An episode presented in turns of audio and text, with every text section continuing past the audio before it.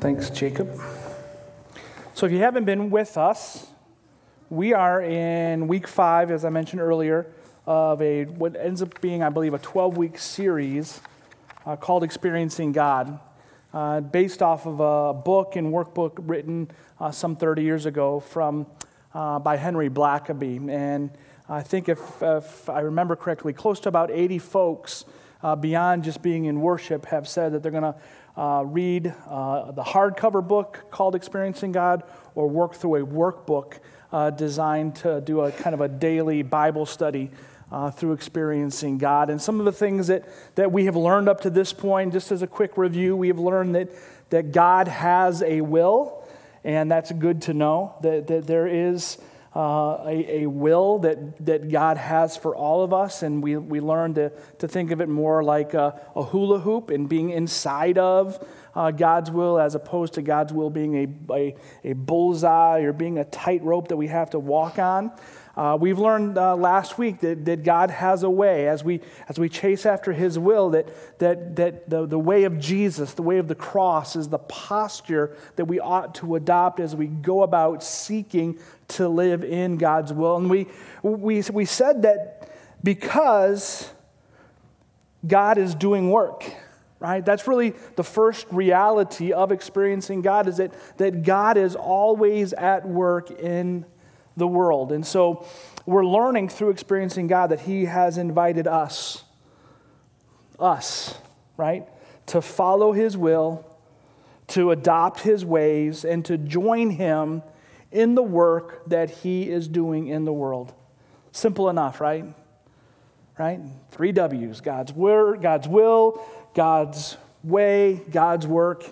Well, the fourth one, in the world, right? But Eh, if we can, we can really pause and say, you know, it sounds simple enough, but most of us, if we're being honest, even when we decide that we want to do God's will, I want to live inside of that circle, I, I want to follow His ways, I, I want to adopt the, the way of the cross, I want to have Christ's posture as I, as I go about moving and living inside of this world. I want to follow Him and join Him in the work that He is doing.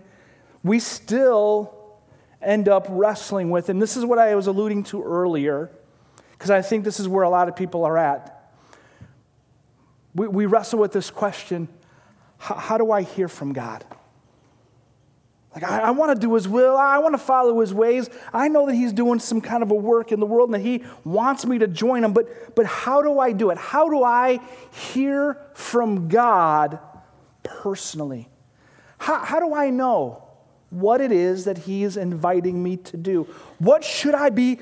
What should I be looking for? Am I, am I looking for a sign? Am I listening for, for an audible voice that I can hear? Am I waiting for some kind of a, of a feeling that kind of stirs up inside of me? Is that how I, how I know that God is speaking to me? I mean, how do I know that I'm hearing from God? Several years ago, Jim Carrey made a movie called Bruce Almighty. And in it, he plays a man whose life has gone completely sideways, got flipped upside down, and it led him to a point of desperation where he needs and begins to look to God for help. His character, Bruce, needs God to speak to him.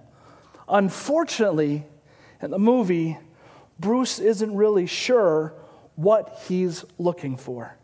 Take a look. Okay, God. You want me to talk to you? Tell him back. Tell me what's going on. What should I do? Give me a signal. I need your guidance, Lord. Please send me a sign. Oh, what's this Joker doing now?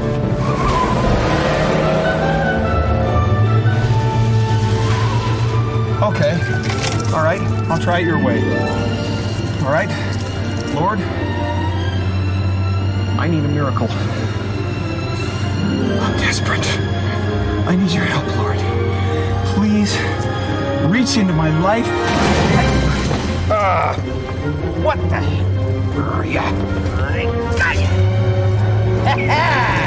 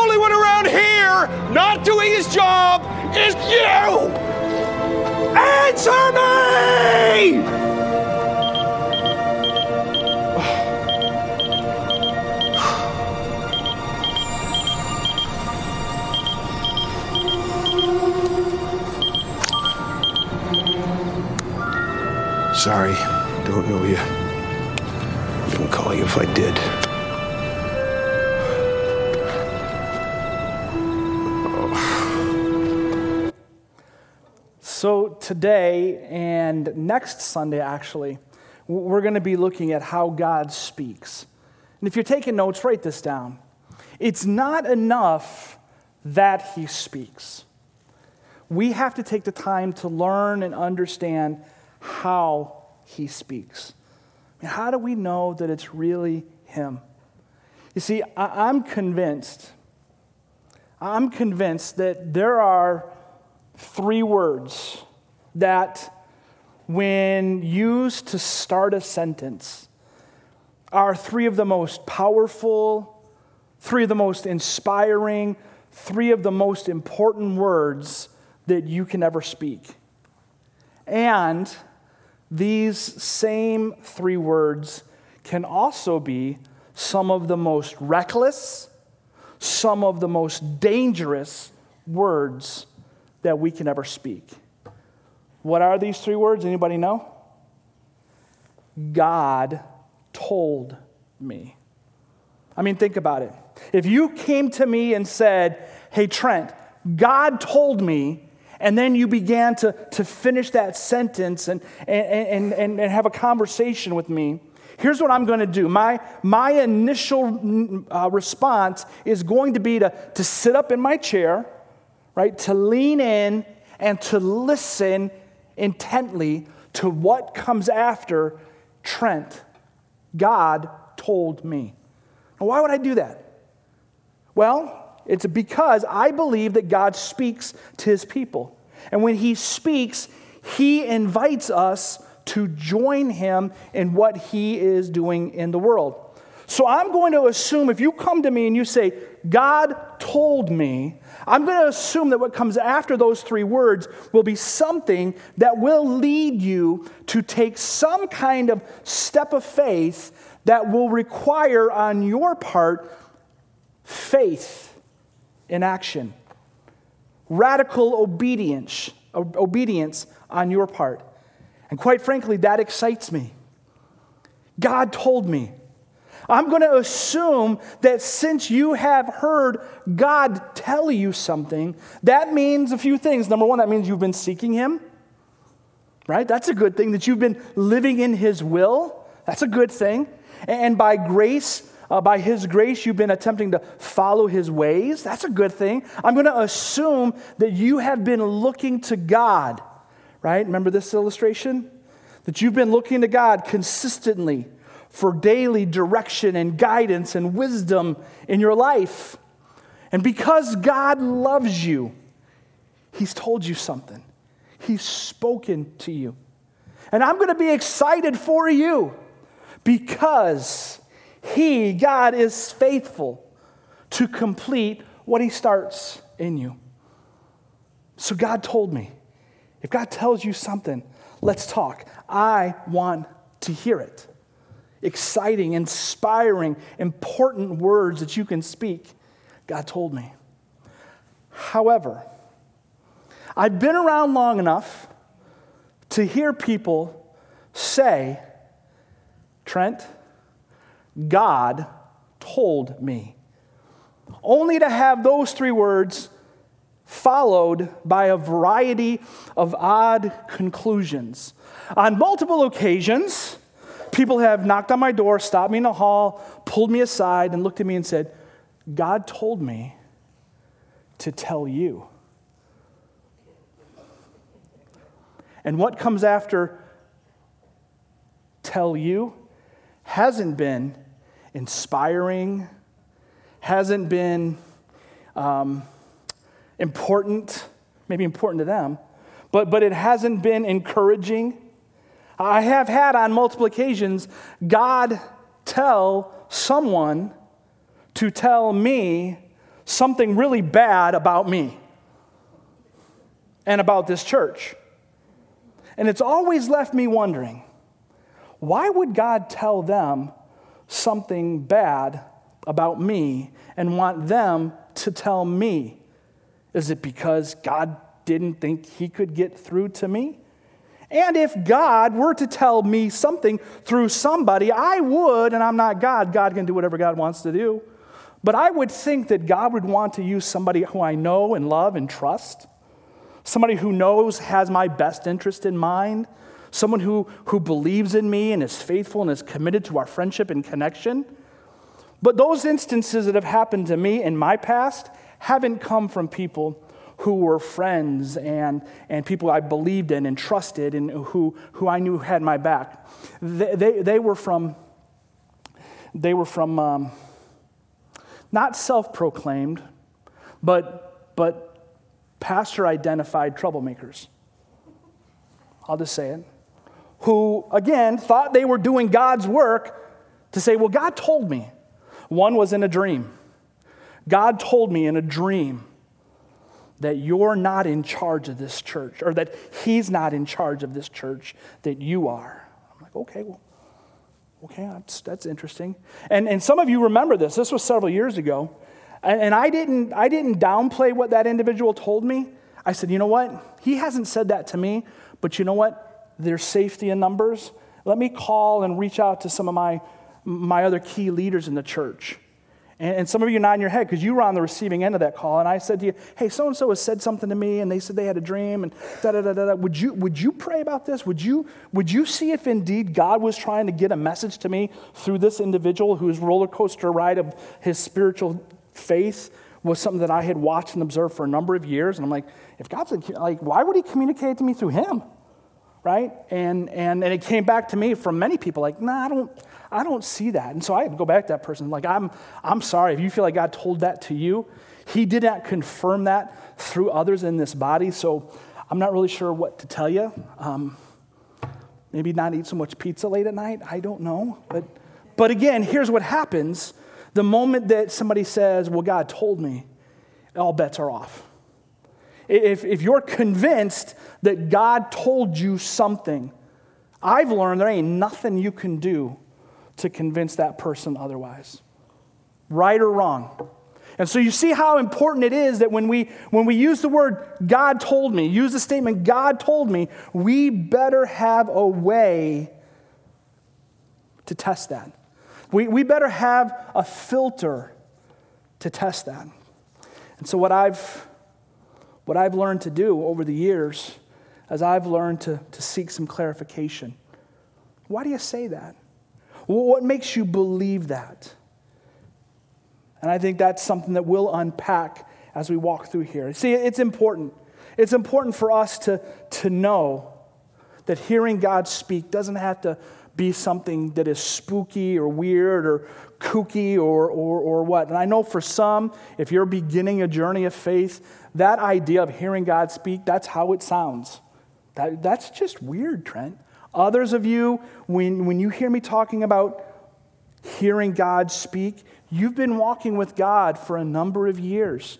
And you've learned to hear his voice. You've learned to recognize his voice. You understand what Jesus meant when he said, My sheep hear my voice.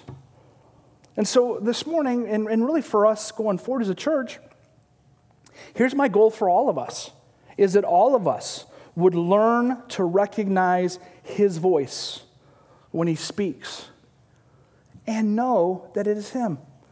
That it's not indigestion, it's not a lack of sleep, it's not just wishful thinking on our part, and it's not hearing something that, if we root it around into our own heart, is really just our own selfish desires coming up and coming out, and we interpret it as God's voice.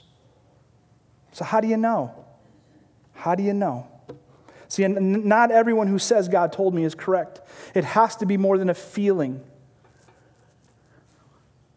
And, and I say that for me because I know my heart. I know my heart is deceitful. Jeremiah talks about that, right? Our hearts are, are deceitful and desperately wicked, and my feelings, my heart isn't always in line with God's voice. See, it's true that God speaks to his people, but it's also equally true that he speaks his way to his people, not ours. So, what are his ways of speaking to his people? And now, this is where the book and workbook comes into play. Some of you are already in this section, some of you are going to be unpacking it this week and next. But in the workbook, and really uh, you can see this in the scriptures, we don't need a workbook, but this is what you'll be looking at in your workbook or in the hardcover. Um, Henry Blackaby unpacks the following ways in which God speaks. We'll put it up on the screen in case you don't have the workbook. You can write it down, or if, you're, if you just want to write it down. This is, this is how God speaks to his people. He, he speaks by his Spirit, the Holy Spirit. He speaks through the scriptures, he speaks through prayer, he speaks to us through circumstances, and he speaks to us through the church.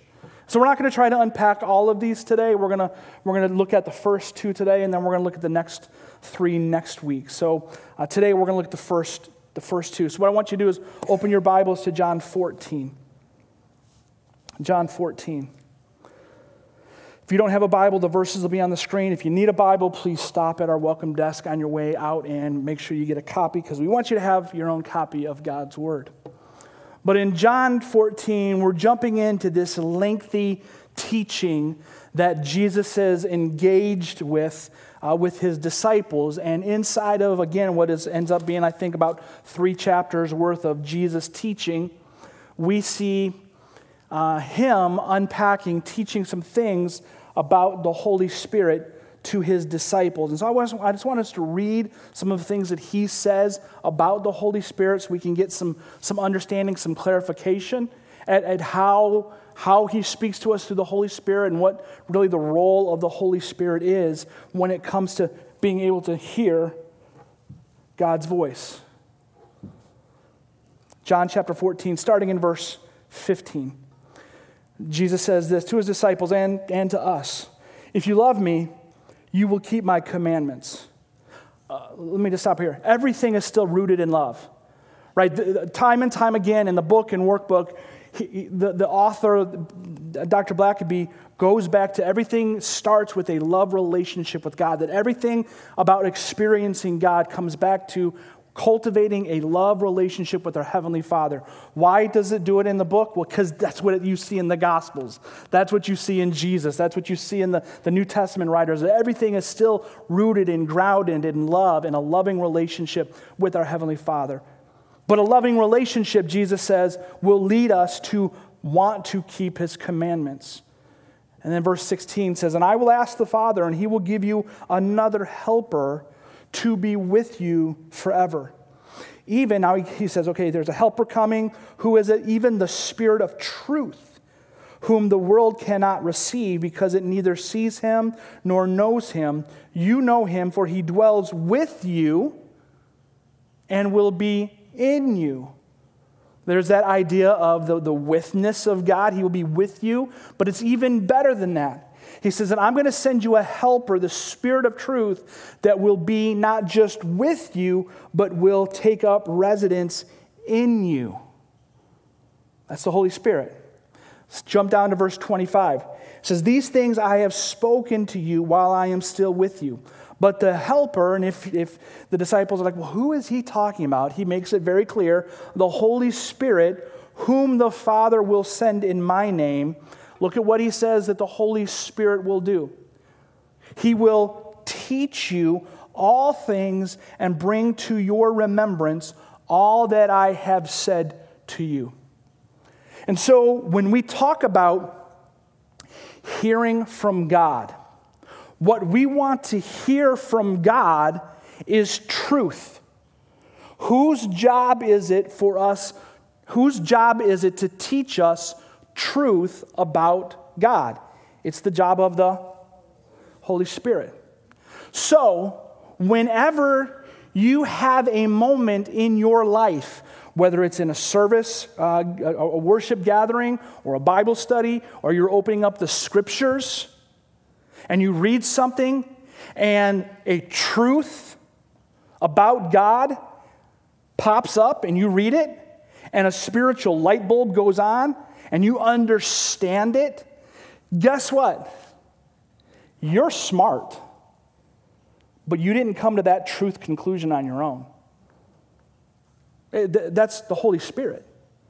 And so when you can now think about your faith journey and about how much, hopefully, you have learned over time truth about God in His Word, what you should be able to look back and go, holy moly, I've heard God speak to me time and time and time and time again. Maybe you didn't think about it but that's what was happening. The Holy Spirit teaching you what Jesus taught his disciples, helping us to remember what the truth is, is not of ourselves. That is spirit driven, it's spirit led. God, through his spirit, is the one who is doing that. Now turn over to John 16, and I'm going to start in verse 4. Again, this is the same discourse. This is the same, the same teaching time that Jesus had with his disciples. So he comes back to the work of the Holy Spirit, starting in verse 4. He says, But I have said these things to you, that when their hour comes, you may remember that I told them to you. And then he continues, I did not say these things to you from the beginning because I was with you, but now I am going to him who sent me. Again, he's talking about the future. And none of you asks me, Where are you going? But because I have said these things to you, sorrow has filled your heart. Nevertheless, I tell you the truth. It is to your advantage that I go away. For if I do not go away, the Helper, who he's identified as the Holy Spirit, will not come to you. But if I go, I will send him to you. And when he comes, listen to what the Holy Spirit does. He will convict the world concerning sin and righteousness and judgment. Concerning sin, because they don't believe in me. Concerning righteousness, because I go to the Father and you will see me no longer. Concerning judgment, because the ruler of the world, of this world, is judged. Verse 12, I still have many things to say to you, but you cannot bear them now. Now listen to the, the, the, the, the language that Jesus uses. It says, When the Spirit of truth comes, he will guide you into all the truth. For he will not speak on his own authority, but whatever he hears, he will speak, and he will declare to you things that are to come. He will glorify me, for he will take what is mine and declare it to you. All that the Father has is mine. Therefore, I said, He will take what is mine and declare it to you. Did you hear those words? He will guide, he will speak, he will declare. He will guide, he will speak, he will declare. That is the Holy Spirit's job is to guide us, to speak to us, and to declare to us what? Not his truth, not his own personal truth, but the truth that Jesus gives him. He speaks what he hears. God speaks through the Holy Spirit. And we need to understand this. His speaking will not draw attention to himself, it will point us to Jesus. We did a series a number of years ago on the Holy Spirit. And, and it was an important, I, you, most of you probably weren't even here, but it was an important series because I, we, we use the, the, this image of, of, a, of a producer, director, actor. And the Holy Spirit is never intended to be the star of the Trinity. J- Jesus is the focal point. That the Holy Spirit, if we were to use a, a kind of a, a movie, TV, film kind of imagery, the, the Holy Spirit is the producer. He's in the background. He, he's, not in, he's not on stage, he's not in lights. And so, what we said back then still rings true today. Be mindful of anybody or any church that puts the Holy Spirit in the spotlight because the Holy Spirit doesn't want the spotlight, doesn't crave the spotlight. He wants to get our hearts and minds and our attention on Jesus. So be mindful of that. Now, again, when we think about the Holy Spirit, there's, a, there's, there's always tendencies to swing the pendulum one side or the other. There are some churches and some denominations that are, in an idolatrous way, in an idolatrous way, fixated on the Holy Spirit. Too much attention.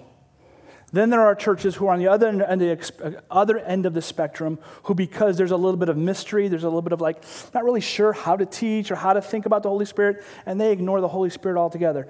Listen to what I'm saying. The Holy Spirit is altogether God. He is part of the Trinity Father, Son, Spirit. He's no less God than the Son, no less God than the Father. They are completely united, they are one.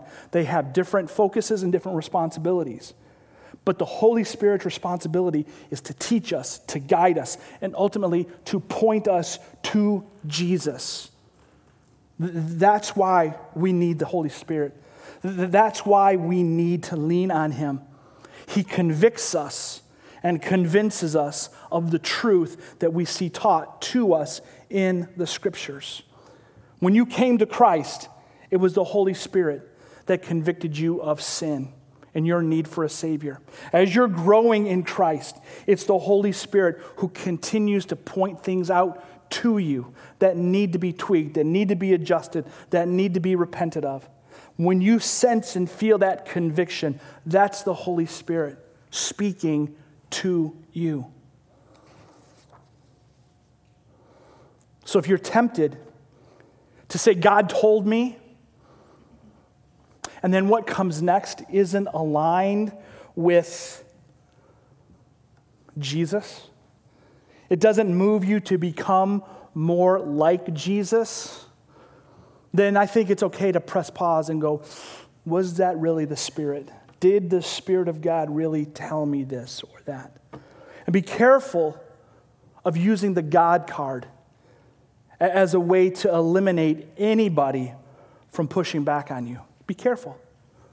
Be careful. Invite that. Hey, I think God's told me this, but I'm coming to you. You're my friend. You're my brother. You're my sister in Christ. I want to be certain. What do you hear me say when I say to you, God told me? Because that God card, God told me, can actually be an excuse to chase after our own selfish desires and follow our own deceitful heart.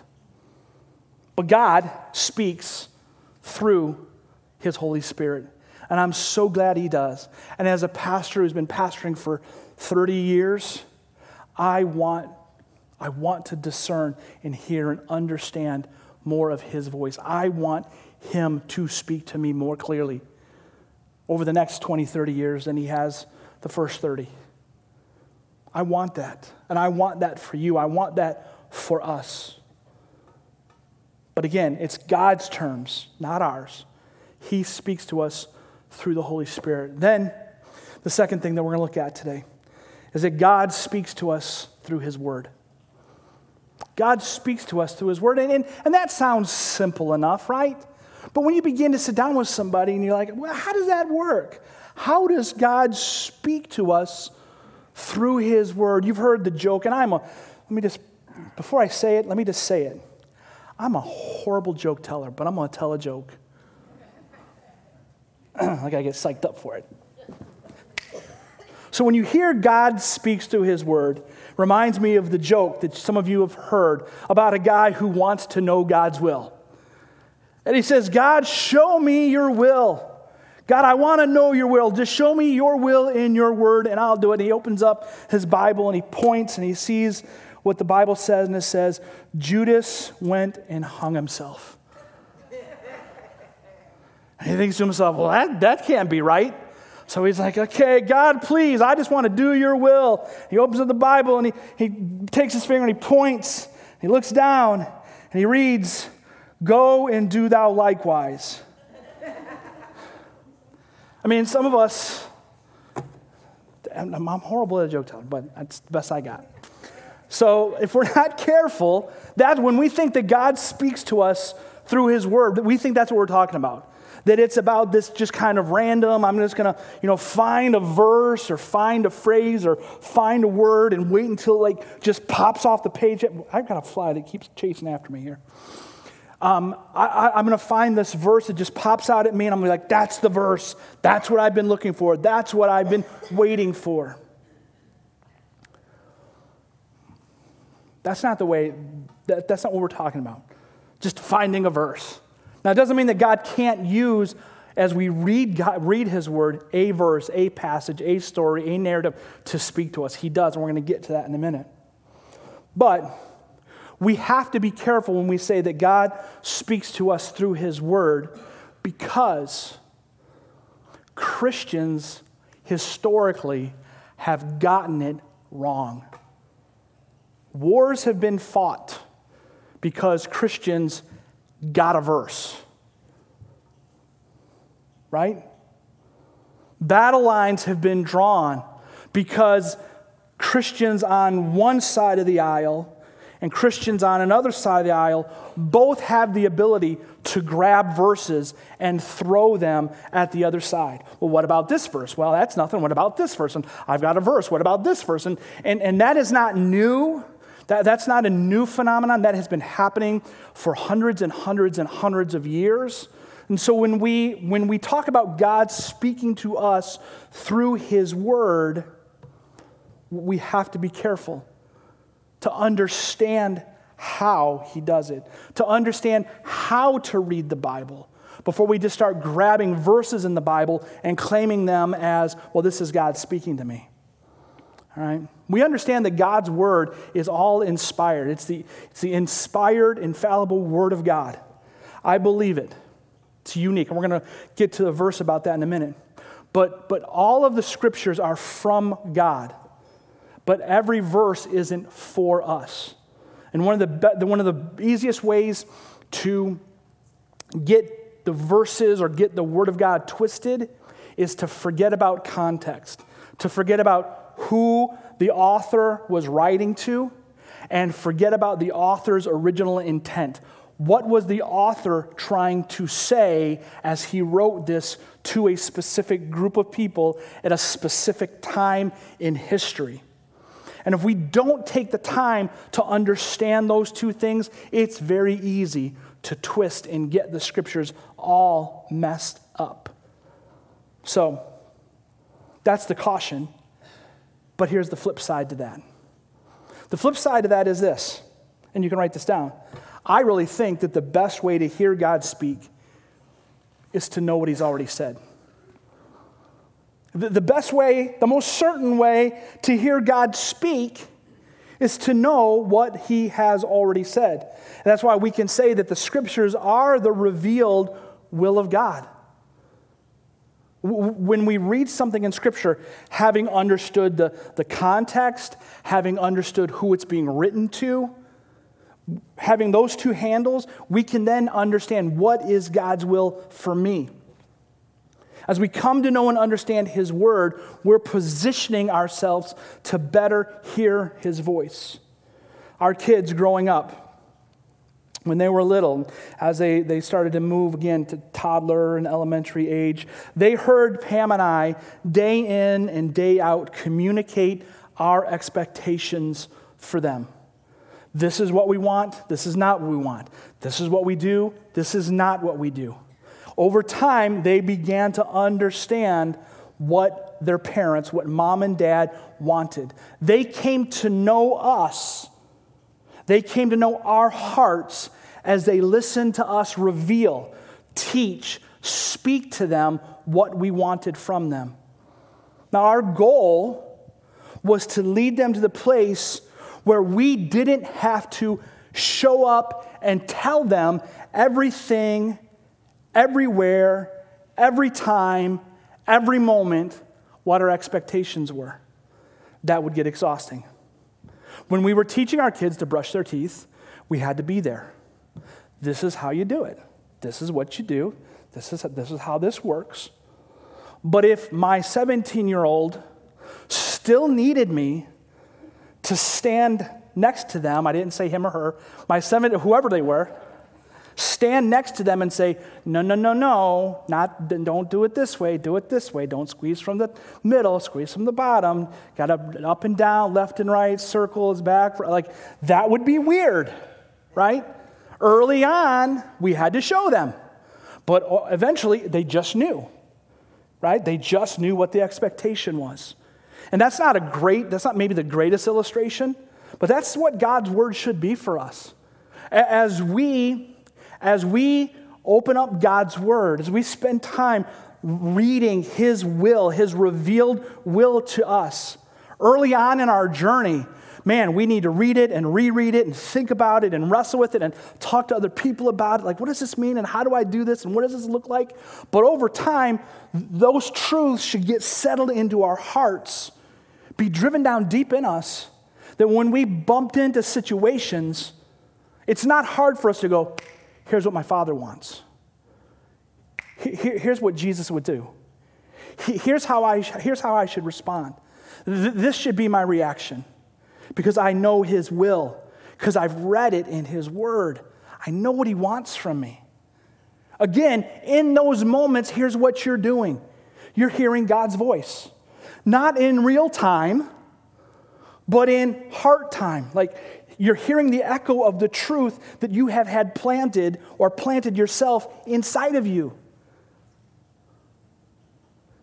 This is just how I'm supposed to react. This is how I'm supposed to respond because I know my Father's heart, because He's revealed it to me in His Word, and I know what His will is.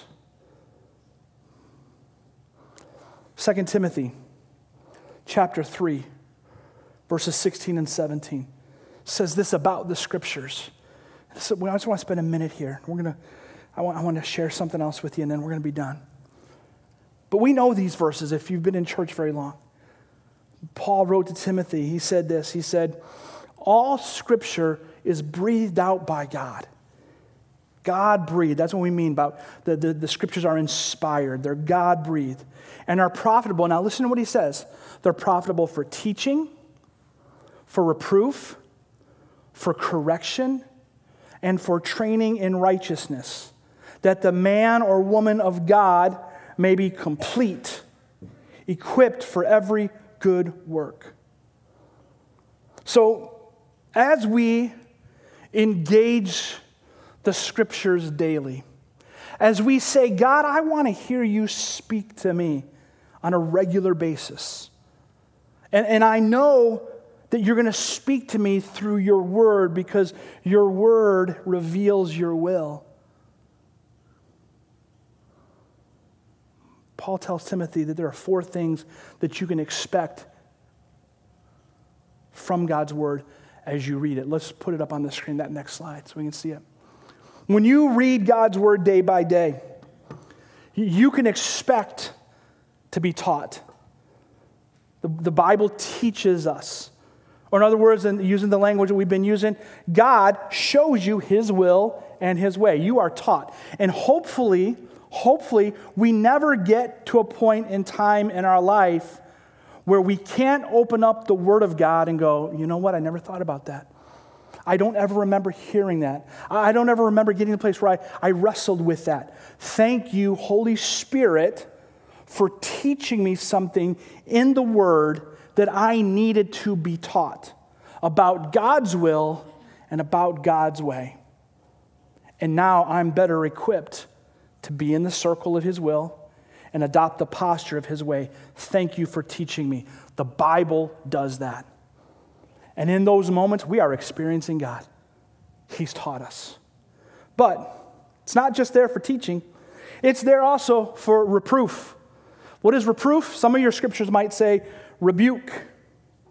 God shows you when you step out of his will and his way. Sometimes when you open up the scriptures, there is that gut punch, you know, that you, you stumble on.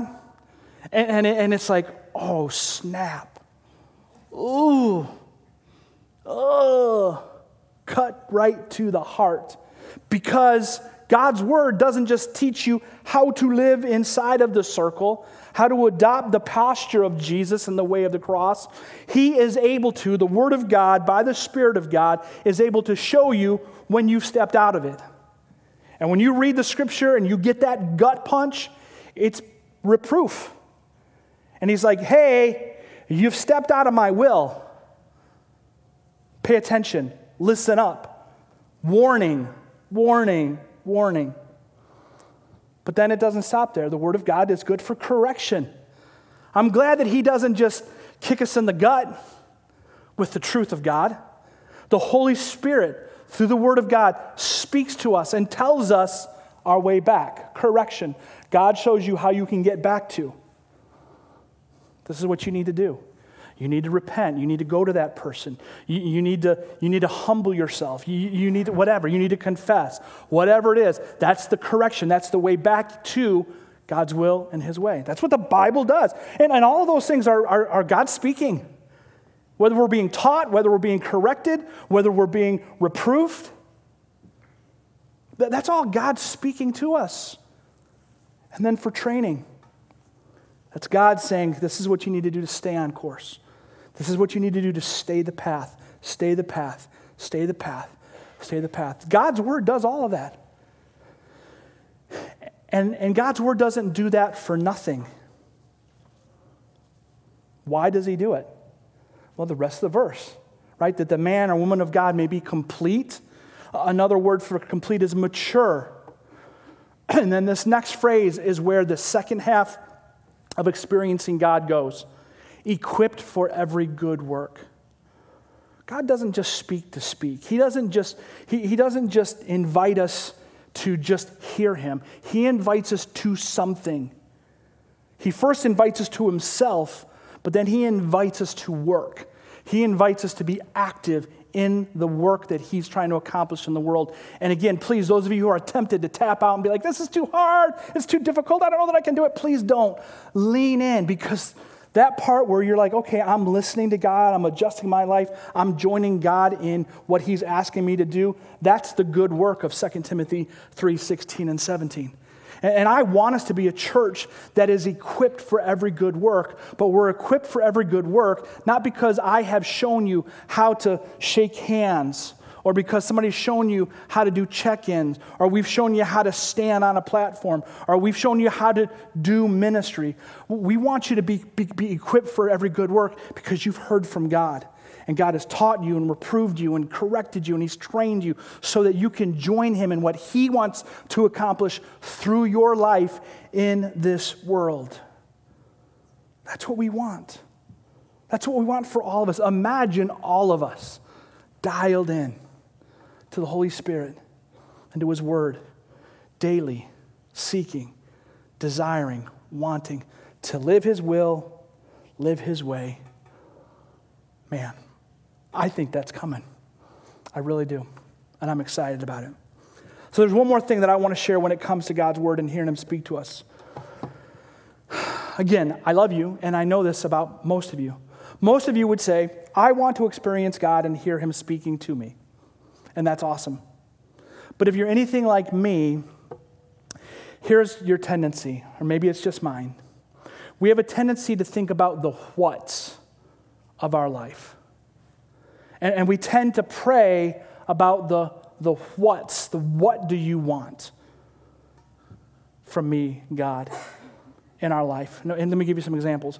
We think and pray things like this well, what person should I date? What person should I marry? What job should I take? What, fill in the blank, should I buy? God, what should I do about? And then the, the list could go on and on and on about things that would come next.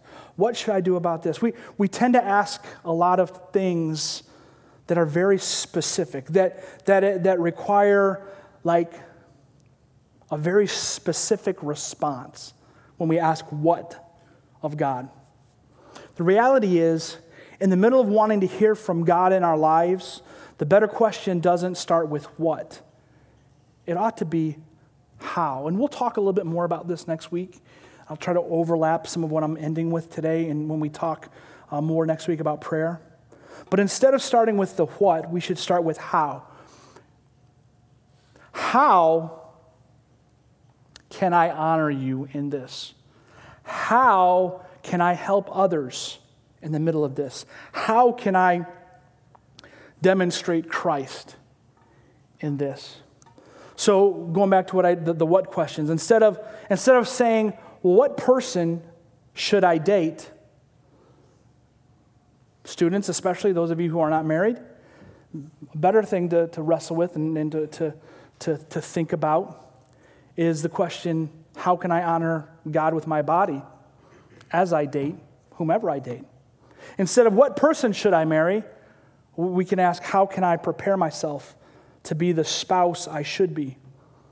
Instead of what job should I take, we can ask how can I leave the job I have for the job I want in the right way?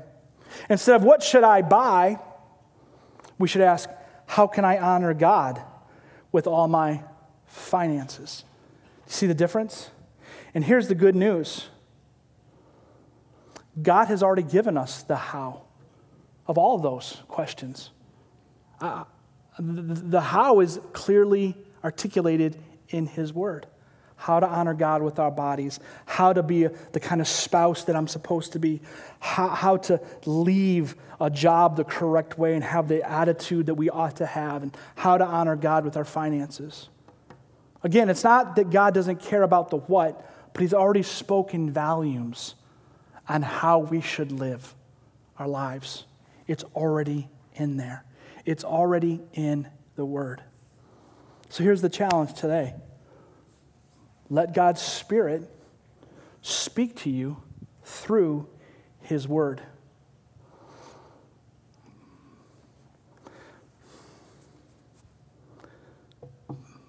but you're in a hurry. I know you are. You have a full calendar. I know you do. You have responsibilities. Sure. It's true. But what would happen if you really did get serious about wanting to hear from God? and you knew that the first and best way to do it is by slowing down and spending time with Him, spending time in the scriptures. And again, some of you who are this morning already frustrated, we're five weeks in and you're like behind in your reading, behind in your workbook, you're ready. Like, I get all that. Like, but set all that aside. I'm just talking about this.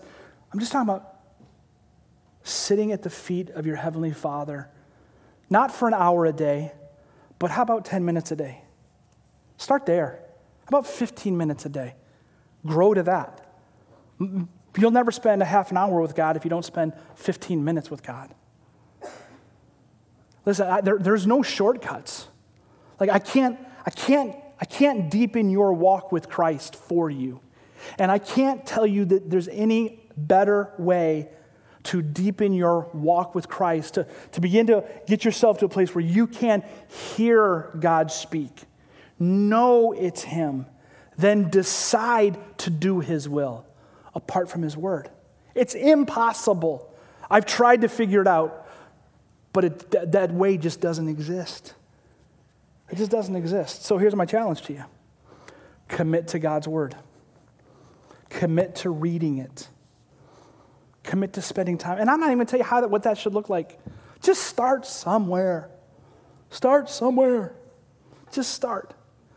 But to help you, we, uh, several years ago, and we've had them different places, different times, we prepared a document about how to have a meaningful time with God. And that might be where some of you are at. Like, I, I want to do that. I just don't know what to do. Like, I'm that guy or that gal who just opens the Bible, like, show me something good today, God. And we open it up and we're like, oh man, Leviticus again.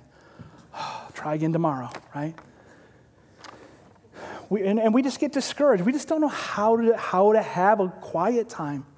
Well, when we, re, when we sing today, when we respond, and I'm going to ask the worship team to come, I've got on our communion tables, oddly enough, or I guess appropriately enough, um, copies of, of how to have a meaningful time with God.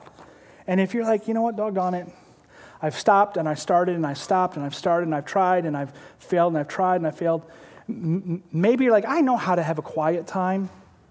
That's great, then do it. Maybe you're like, I don't know really how to have a quiet. Time. Nobody's really taught me. Come up and get one of these.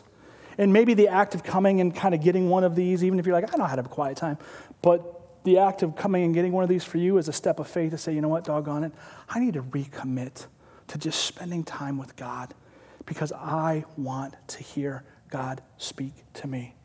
Because I want there to be a day where I call Trent on the phone or I stop in the hallway and, I, am able to say Hey, Pastor Trent, come here, come here, I want to tell you something. God told me. And I'm able to lean in and be excited and, and hear you tell me the story of how God talked to you and spoke to you and, and how it's leading you to take a step of faith. And, and I'm not the guy that's like, he told you that? Really? Can we talk? Like, I want that for you. I want that for all of us. So, like we always say, again, this time is for you to respond to whatever God's saying to you. We invite you to come and pray. Grab a friend, come and pray. Again, grab one of these things and come and commit yourself to the, even just this week. I'm going to spend time with God. Recommit yourself. Pray for a friend who needs to spend more time with God. And then take one of these and invite them to spend time with God with you. Whatever God asks you to do, this time is for His Spirit to, to move us. And if you're not a follower of Jesus yet, you've never made the decision to trust Him with your whole heart, I'm going to be down front and we can talk. Come and tap me on the shoulder and say, hey, I, I want to become a Christian. I don't even know that I'm a Christian, but I want that for my life. Father, we love you. We thank you for this day. We thank you for your goodness. We thank you for your grace. We pray you'd move in our hearts. In Jesus' name, amen. Let's stand. I think we're going to sing a new song.